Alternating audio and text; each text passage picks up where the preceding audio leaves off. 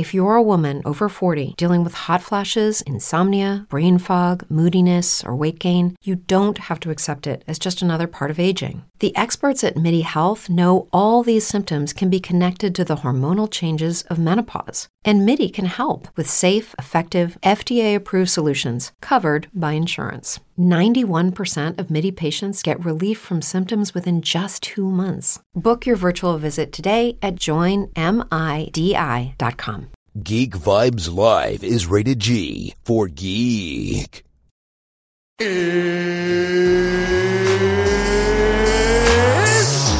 time! Hey, this is Matt Lesher. This is Phil Lamar. Hey, this is Robin Lord Taylor, a.k.a. the Penguins of Gotham, and you are listening to Geek Vibes Live. And here we go. All right. Hello, everyone. Welcome to another awesome episode of Geek Vibes Live Review. For this evening's review special, I'm your host, Tia, and I have with me the amazing Kelly. How are you today, Kelly? Hi, I'm doing well, Tia. Nice to connect again. Exactly, yes. You look so, made up and everything, and me, I was like, I just rolled out of bed. I just got this shirt, and I feel like I don't have any occasion to wear it to because, you know, no one's really doing anything. So I was like, my boat party shirt is coming out.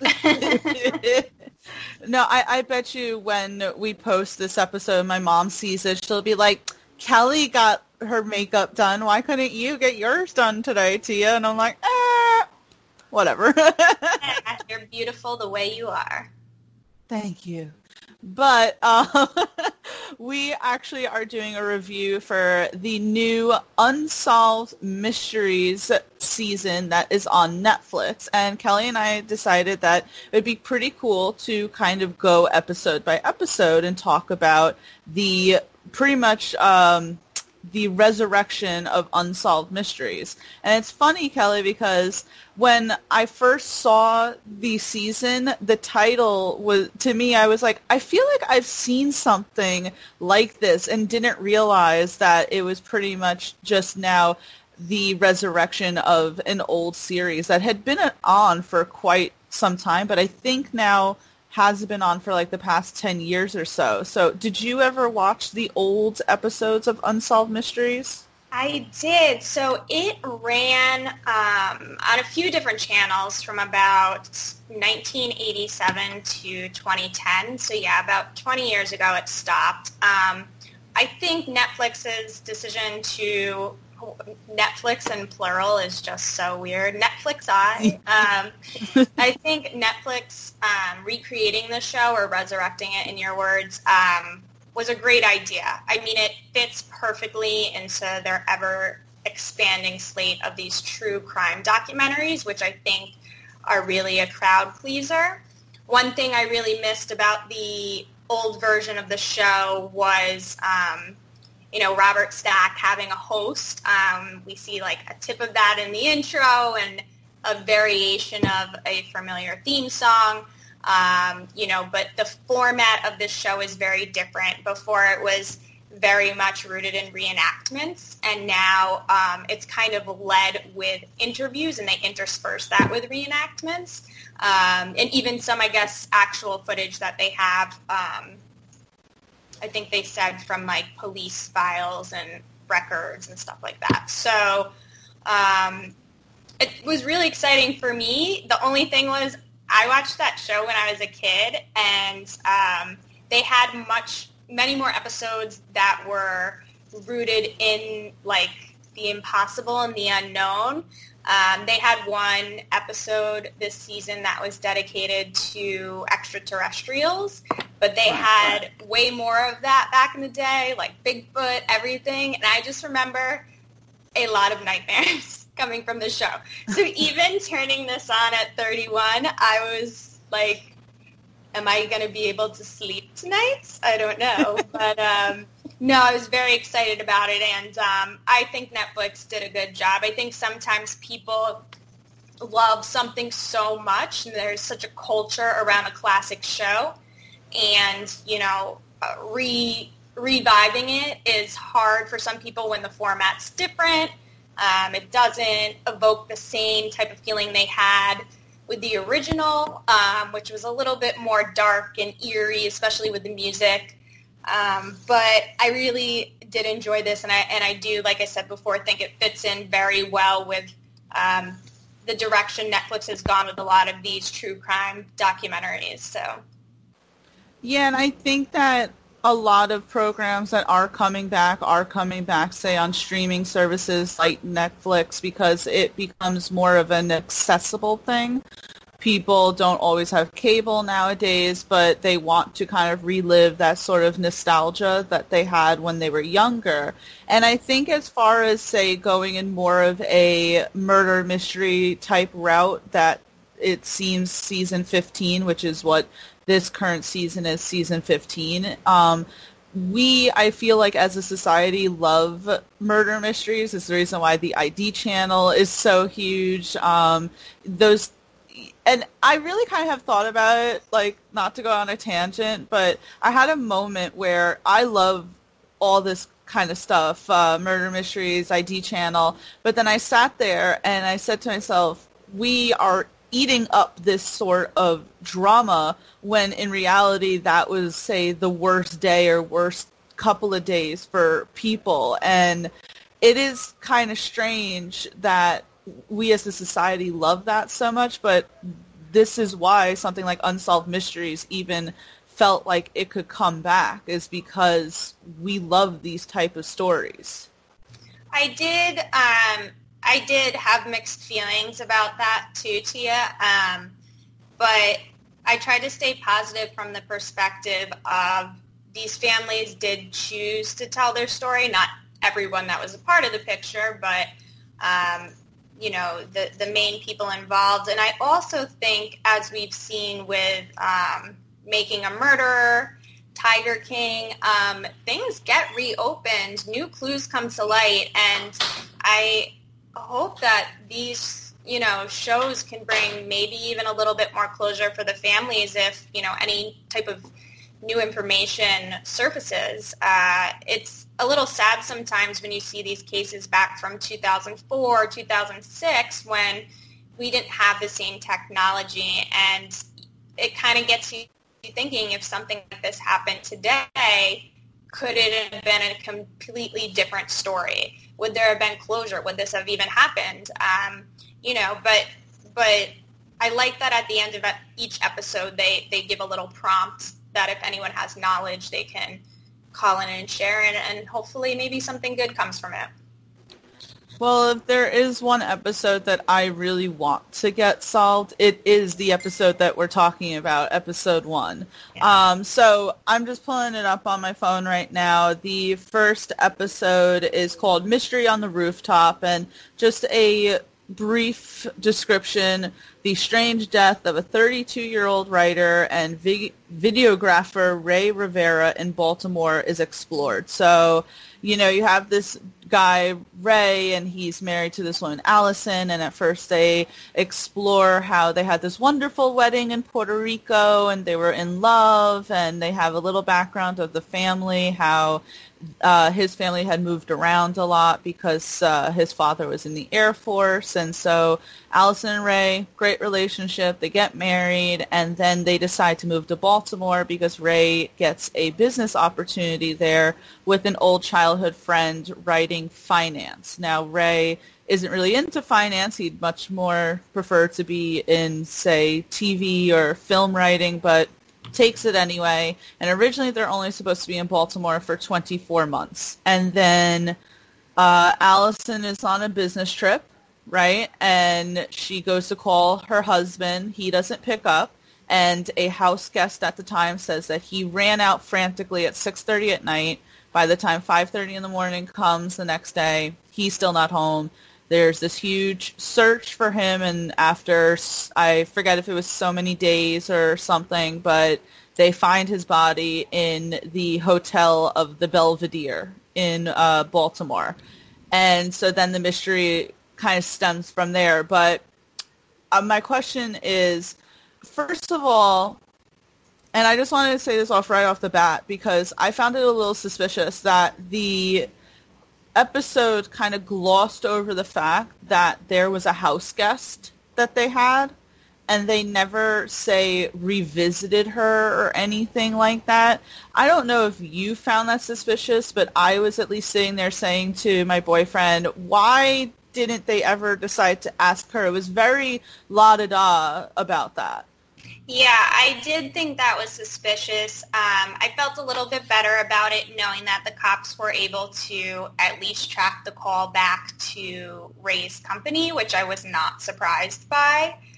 So whether she made up that he ran out or not, the evidence pointed to that. Could she have staged it? Yes, but I think she was a colleague of the wife's, not Ray's, correct?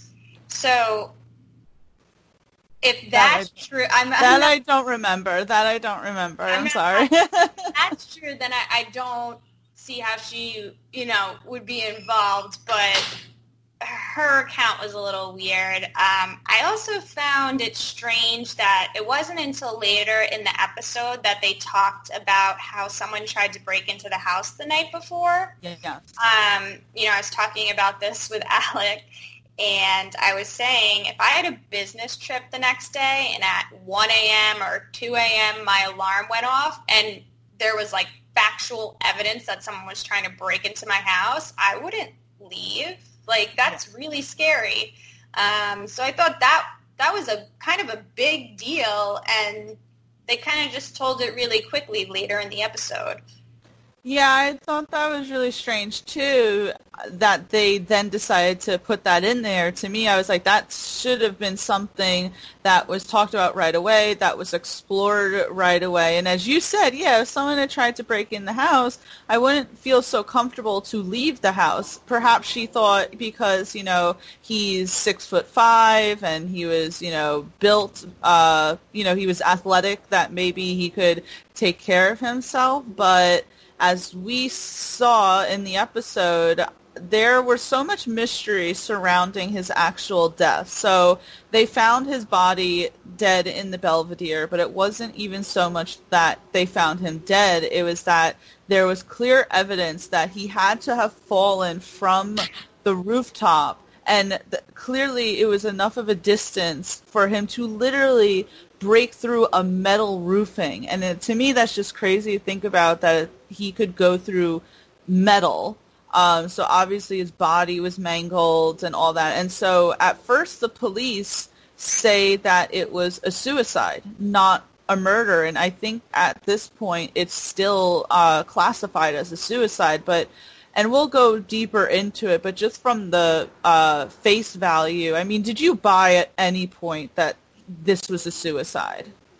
No, I mean, even the medical exam, well, take a step back. Looking at the Belvedere Hotel and all the possible ways that Ray could have jumped into that entry point, none of them made logical sense. Like, even one of the detectives said with a running start, and then if we're talking about up on the parking garage across the street, that's only a 20-foot fall. Then we have the medical examiner who, said the cause of death was undetermined, that I guess some of the injuries and broken bones and lacerations that he had on his body weren't consistent with the crime scene and, the circumstances around which he was believed to be killed. So I just think that he discovered something, or he moved here with his friends for some not-so-great purposes. I'll leave it at that. And he got mixed up in some bad things. I really do. And I mean, the biggest thing that I had a problem wrapping my head around, besides the – cell phone and sunglasses are perfectly fine, was that whole, like, they didn't say there was any, and this is a little graphic, and I apologize, but no torn skin, no blood.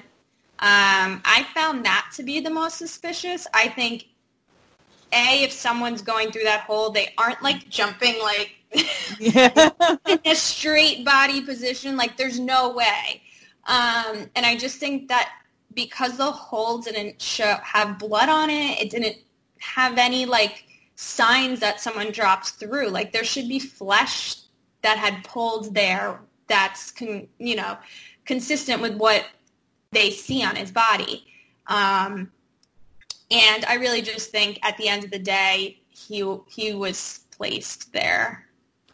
I should have said at the beginning that we would obviously be talking about some graphic stuff, so apologies. Spoiler alert, warning. Spoiler alert. I was going to get into the glasses and the phone. And also say that it was really suspicious that just conveniently none of the security cameras work. The Belvedere, it's a huge hotel. Even the concierge, or I think he was a concierge. At the time, for like 7 years or something. Right. He said it was a huge hotel. People came to it. It was ritzy. It was fancy. So why wouldn't they have any camera working at that time? So that was suspicious to me. And then I didn't even think about what you just pointed out, that of course he wouldn't be, going straight down as if he's jumping into a pool or something. It wouldn't be that straight of a cylinder sort of motion. No blood around at all. And again, no way he's... Especially from the jumping points. Like, if there was a jumping point straight above it, that's one thing, but there was nowhere that someone could have just, like, ran and jumped into a straight position. Yeah. It's just, like, it's unreal. Improbable. It's unrealistic, and I'm sorry, I know people like to joke and say that the Nokia phone is indestructible, but no way is he falling from that height, and a phone and a pair of glasses are completely intact with no scratches. It seems to me like someone went then and placed that stuff to make it seem... just that in general was so suspicious to me. I felt especially so bad. Glasses. I mean, if people want to argue the cell phone, go for it. But I've worn glasses all my life, and I can tell you that they break very easily, even when they're not falling. If I put them on my face wrong, they break. I mean, I just, like, from any height can't see that there would be no scuff, scratch, anything. I mean, I'm not saying they necessarily had to break, but from the height he would have had to jump from,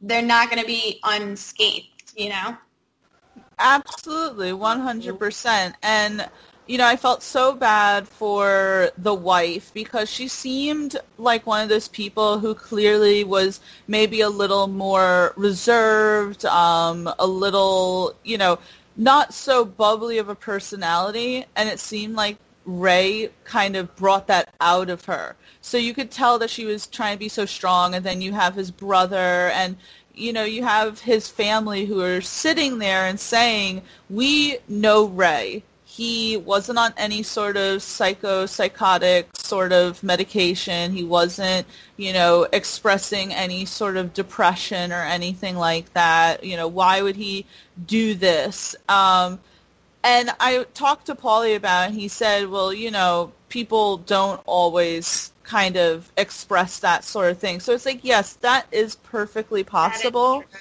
Right. And we've seen that even with celebrities, but I, just from watching it, don't think that he committed suicide. And I certainly don't think that he would have ran out of the house after a phone call to do it. So, of course, we have to talk about that whole thing, right? He goes to Baltimore to work for his friend who's in finances. And that's another thing that they mentioned a little later on in the episode that I was like, wait, I need to hear more about this. And apparently that, first of all, the guy lawyered up immediately afterwards, and I understand that. All their employees. Mm-hmm. Why? Yeah. It made no sense. It's like, okay, maybe, you know, anything with the police, they say you should say get a lawyer or something. Okay, whatever. But to not cooperate or want to cooperate at all. I mean, this was not only your employee, but this was a friend. They moved to Baltimore specifically for you. So I don't know. This may be tinfoil hat to think about, but I kind of think that they had something to do with it. What do you think? I think it was a whole ruse. I think from his friend having him make the move and everything, I think, yes, there was an opportunity at the company, but I think it stemmed much deeper than that. To what degree, I don't know. You know, they had mentioned being a part of secret societies and organizations, and he may have been doing research for a book. But it's clear that the finance company is somehow involved because that's where the call came from.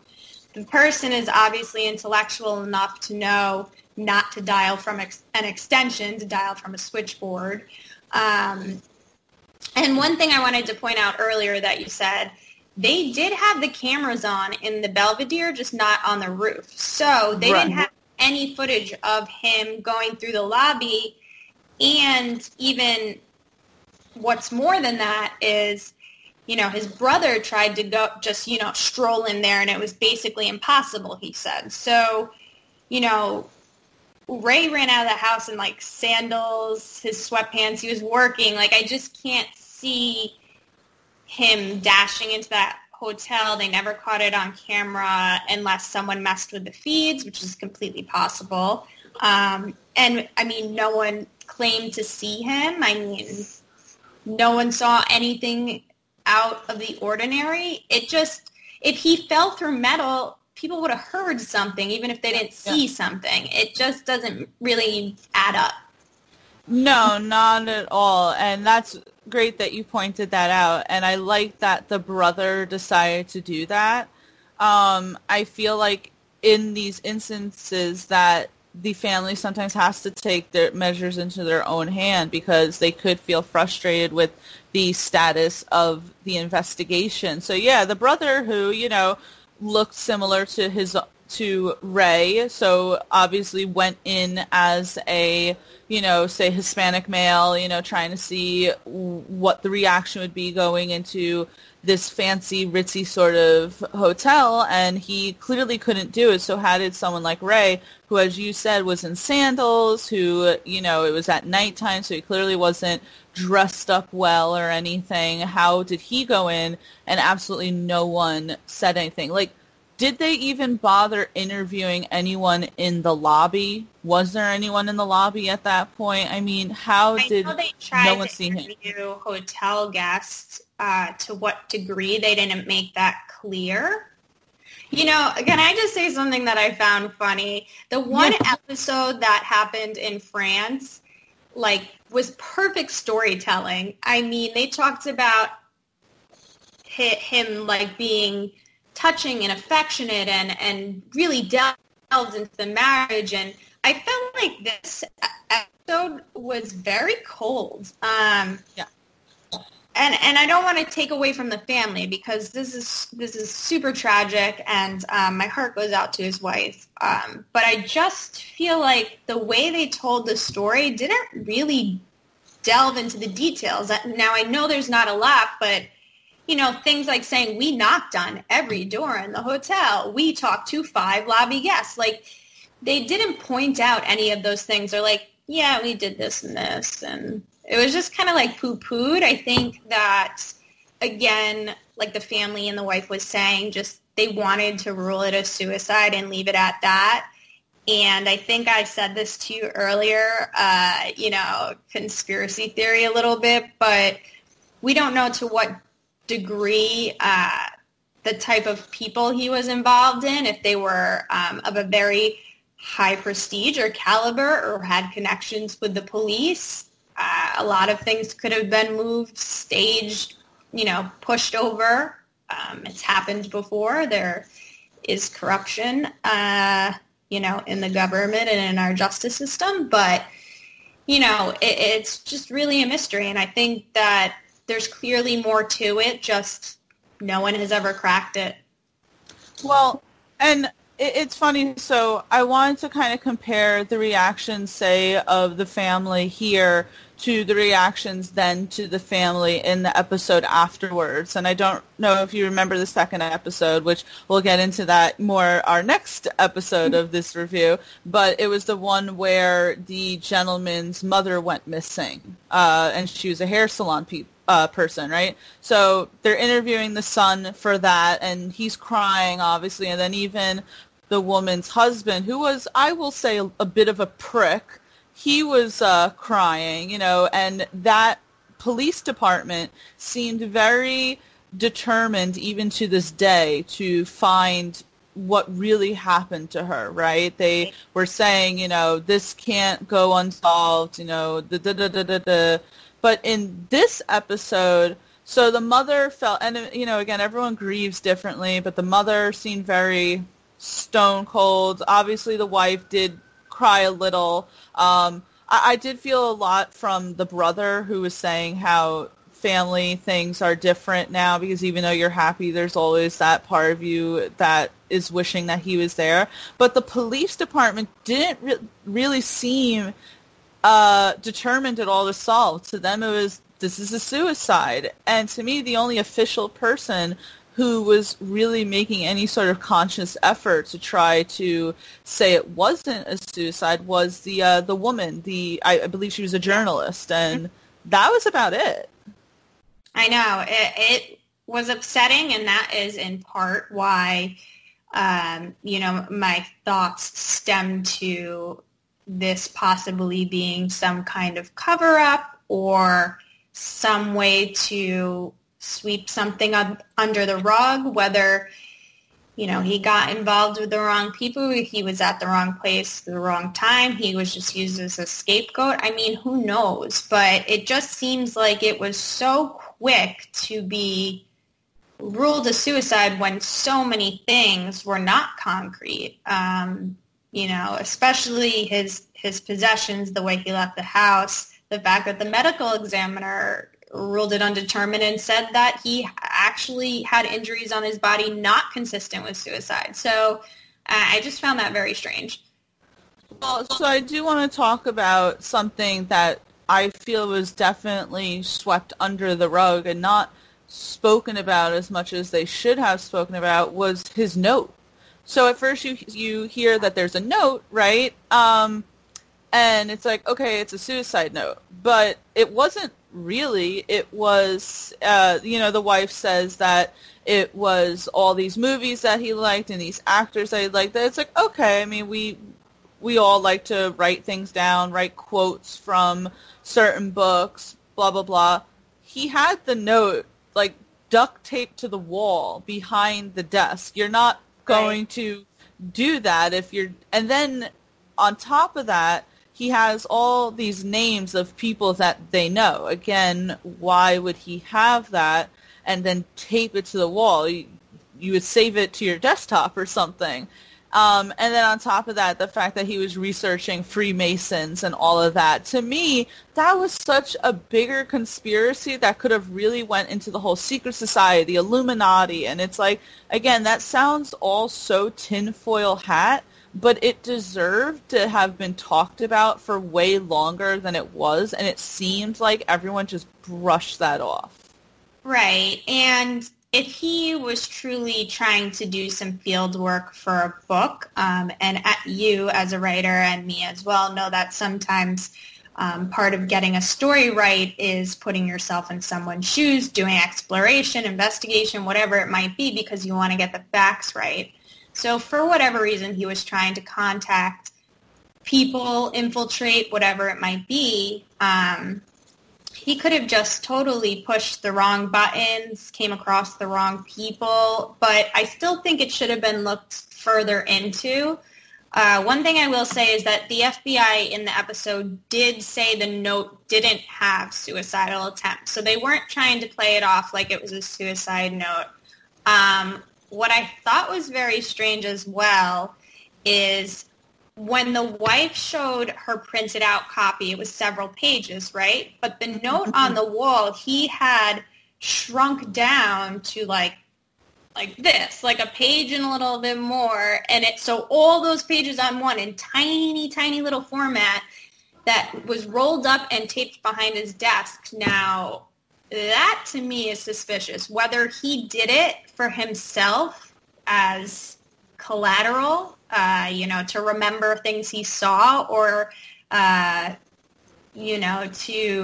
keep in mind things he wanted to write about, whatever it may be. I just don't see why he would feel the need to hide it. That was very strange. And I really do think the message was a code that just nobody cracked.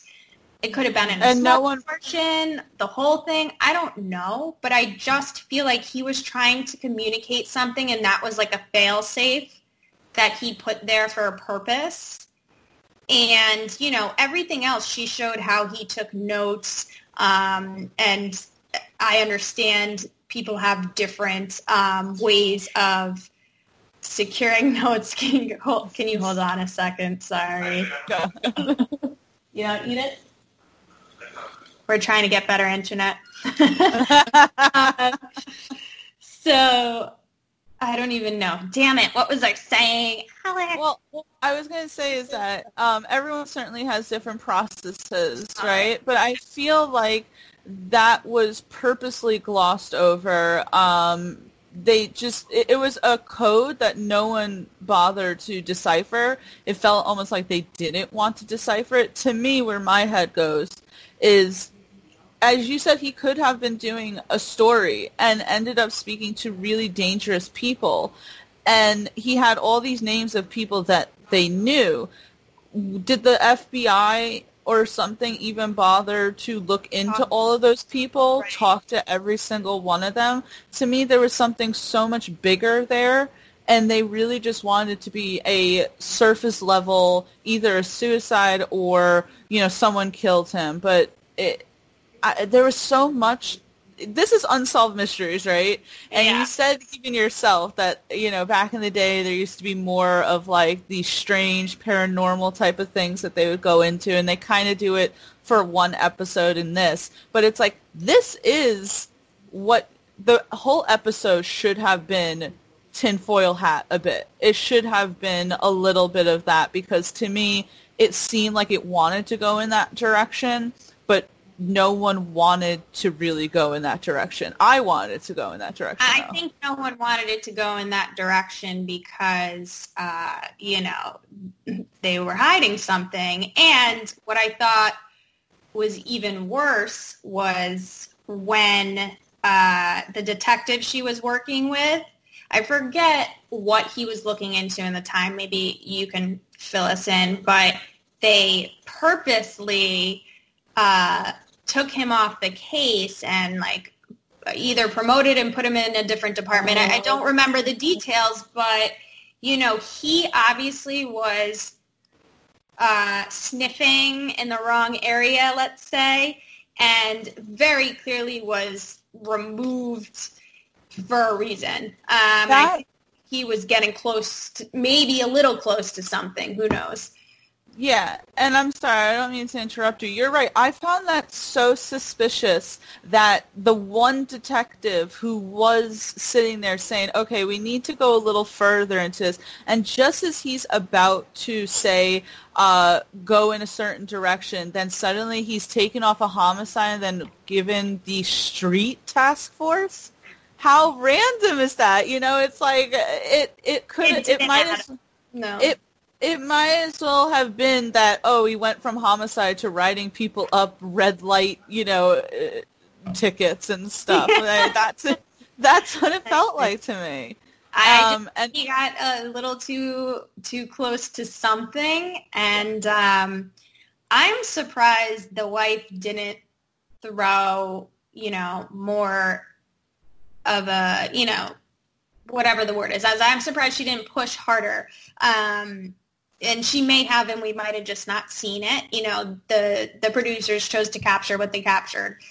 But she seemed very, very integrated into the case. She was very proactive. She made the phone calls she needed to. She pushed when she needed to. So this one aspect, just everything around it, even her reaction to it, just, I don't know. Maybe at that point it was like another sign that's clearly something's wrong here, and maybe I should protect myself. Because one of the things I was thinking by the end of the episode is if she starts digging too deeply into this herself, you never know what she's going to uncover. And God forbid, you know, someone tries to off her, get rid of her, or, you know, prevent her from knowing the truth. You know, that would be terrible. Yeah.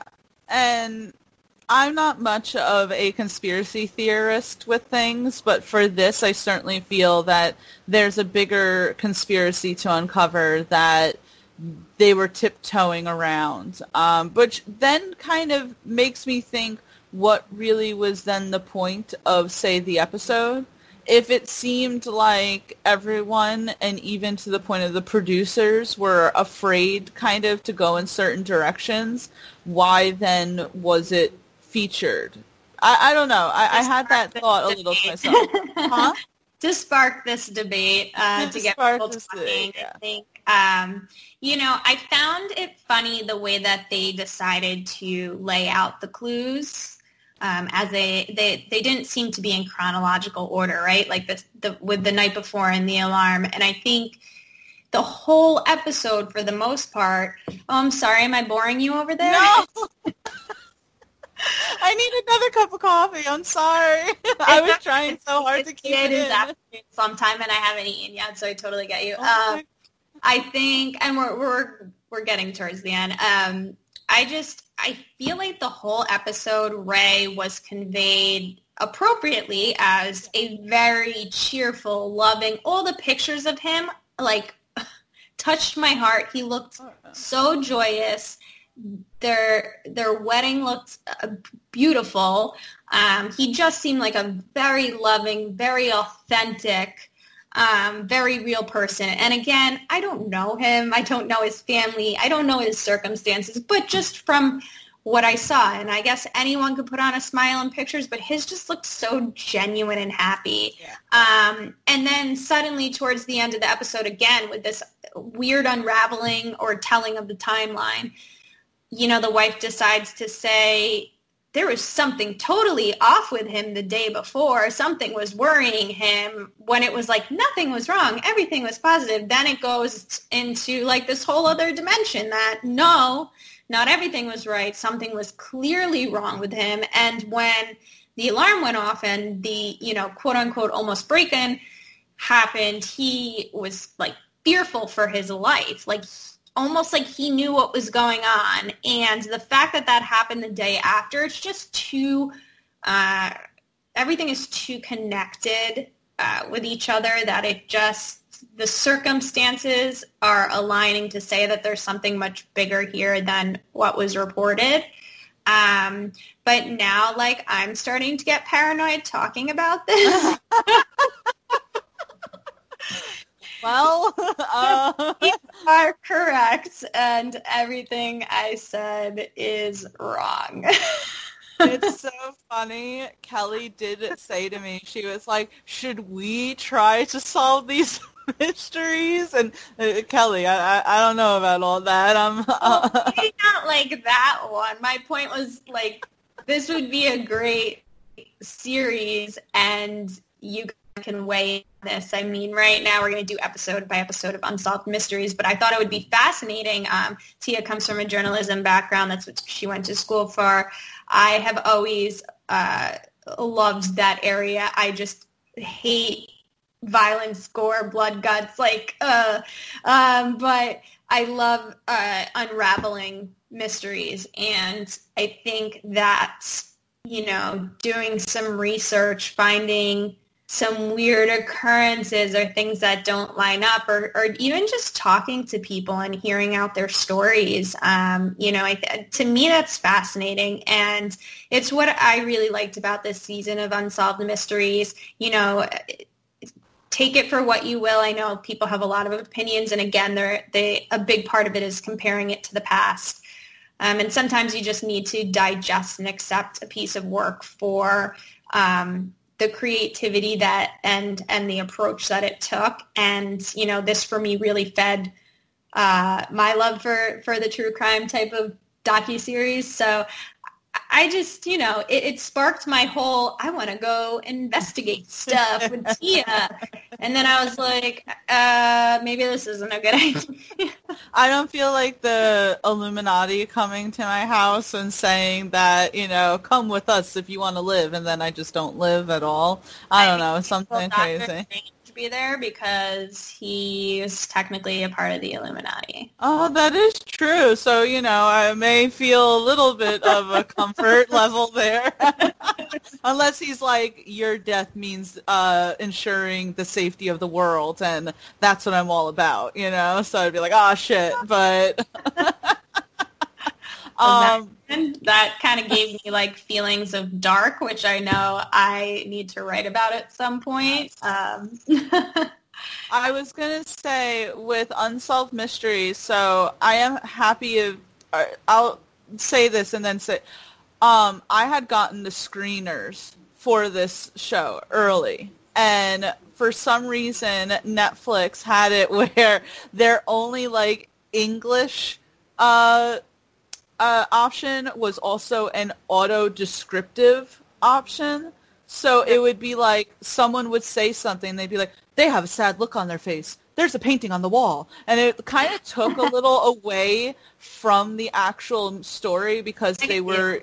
Yeah, it's distracting. Yeah, and that was the only option. It was like English auto-descriptive, French dub, and I think like Spanish dub. And I think for some of them I ended up putting the French on because I was like, I cannot take this auto-description thing. So I'm happy now that they have it on Netflix that they took that away because that would have driven me absolutely crazy. So I just wanted to point that out, that I'm happy that, I don't know why, it was just the auto-description. That shit was terrible. But, I wasn't trying to rub it in, Kelly.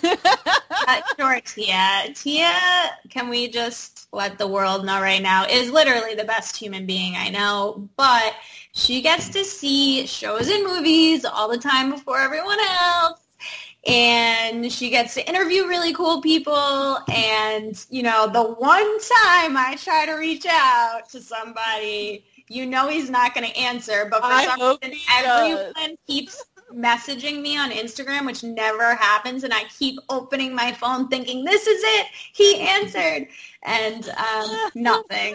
So I'm just gonna keep reaching out to people. Like, someone's got a bite. Come on.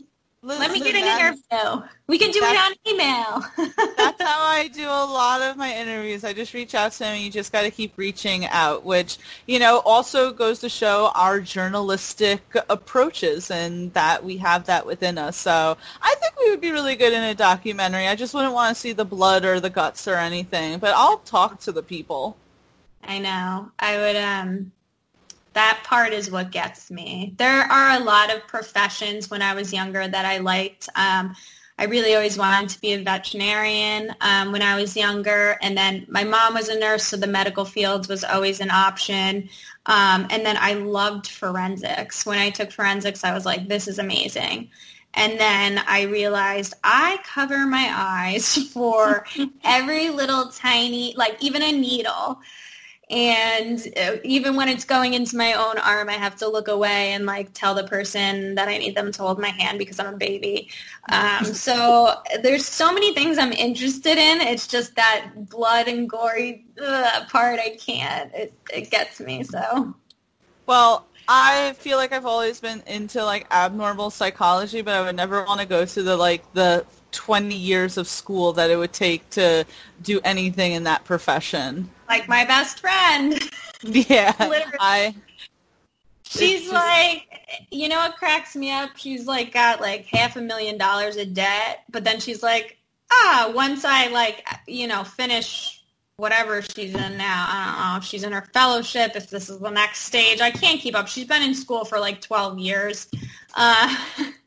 She's like, I'll make that back in 2 years. And I'm like, why didn't I do that? That is very true. That is very true. But if you didn't go the route that you actually went in, we wouldn't be here talking about... I love writing, and I love talking to people, so you're right.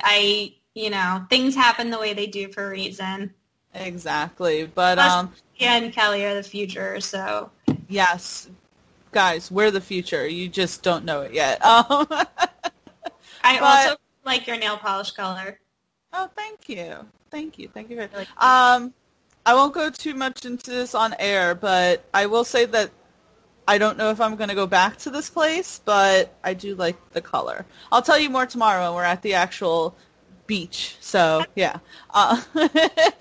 But I think that we went through everything that we needed to for the first episode of Unsolved Mysteries. I would like to say that I hope that the case for Ray gets reopened because he, as you said, seemed like a very genuine person. This is something I think needs to be solved because there are just way too many plot holes here. If someone actually wrote this in a fictional movie, we would be criticizing it to death. I know. Yeah. I mean, kids come forward anonymously. Like, I mean, I feel like with today's technology, you can get away with that kind of stuff a lot more than maybe you used to be able to. Or you just don't want to write a note to the police in the same exact handwriting you write to the woman you just killed. Whatever that other documentary do you know what I'm talking about? Yes. Yes, he, killed a bunch of people over his lifetime, but, they caught him because he wrote a letter to the police that there's a dead body at this address. He killed her, and it's in his handwriting. I will say that... camera saying that he was guilty, but... I will say that I think the best unsolved mystery in history is probably the Zodiac Killer. Because that racks my brain like nobody's business. That, if anyone's ever seen the movie Zodiac out there, I'm just like, ugh. But, what was I going to say? Totally forgot. But, yeah, so we will be back next week to digest the second episode of Unsolved Mysteries and see if that kind of doesn't have as many plot holes as this one did. But before I let you go, Kelly, please let everyone know where they can find you, what you have coming up for us, and all that good shit. Sure. So for Geek Vibes Nation, if you just go to About Us, you can find me on that page. Or if you'd like to follow and chat with me on Twitter, I'm at KCantro. And I never spell this out, but I feel like I should because people are probably like, I have no idea what that is. So it's K-K-A-N as in Nancy, T-R-O. Definitely follow me. Definitely give a shout out. I love to chat with people. I'd love to hear your story. And, if you have a good story and you want to be featured on one of our podcasts, reach out. Yeah, absolutely. Please make sure, everyone, you check that out. Of course, you can go to our website, which is geekfivesnation.com. It has all of our social media platforms on it, all of our articles, podcasts, movie reviews, opinion pieces. We're all there. You can find me on Twitter and Instagram, Tia Fabi. That's T-I-A, F as in Frank, A, B as in boy, I, just in case people want to. You have no idea how many people mess that up. I have gone into plenty of places to pick up food, and I go, picking up for Fabi, and they'll go, what? And I'll see a thing that has, S-A-V-I, and I'm like, yeah, that's probably mine there, because you got it wrong. So, yeah, I feel the need always to spell it out. But, yes, everyone, please make sure you check us out. Let us know what you thought of the first episode of Unsolved Mysteries, and we will see you guys later.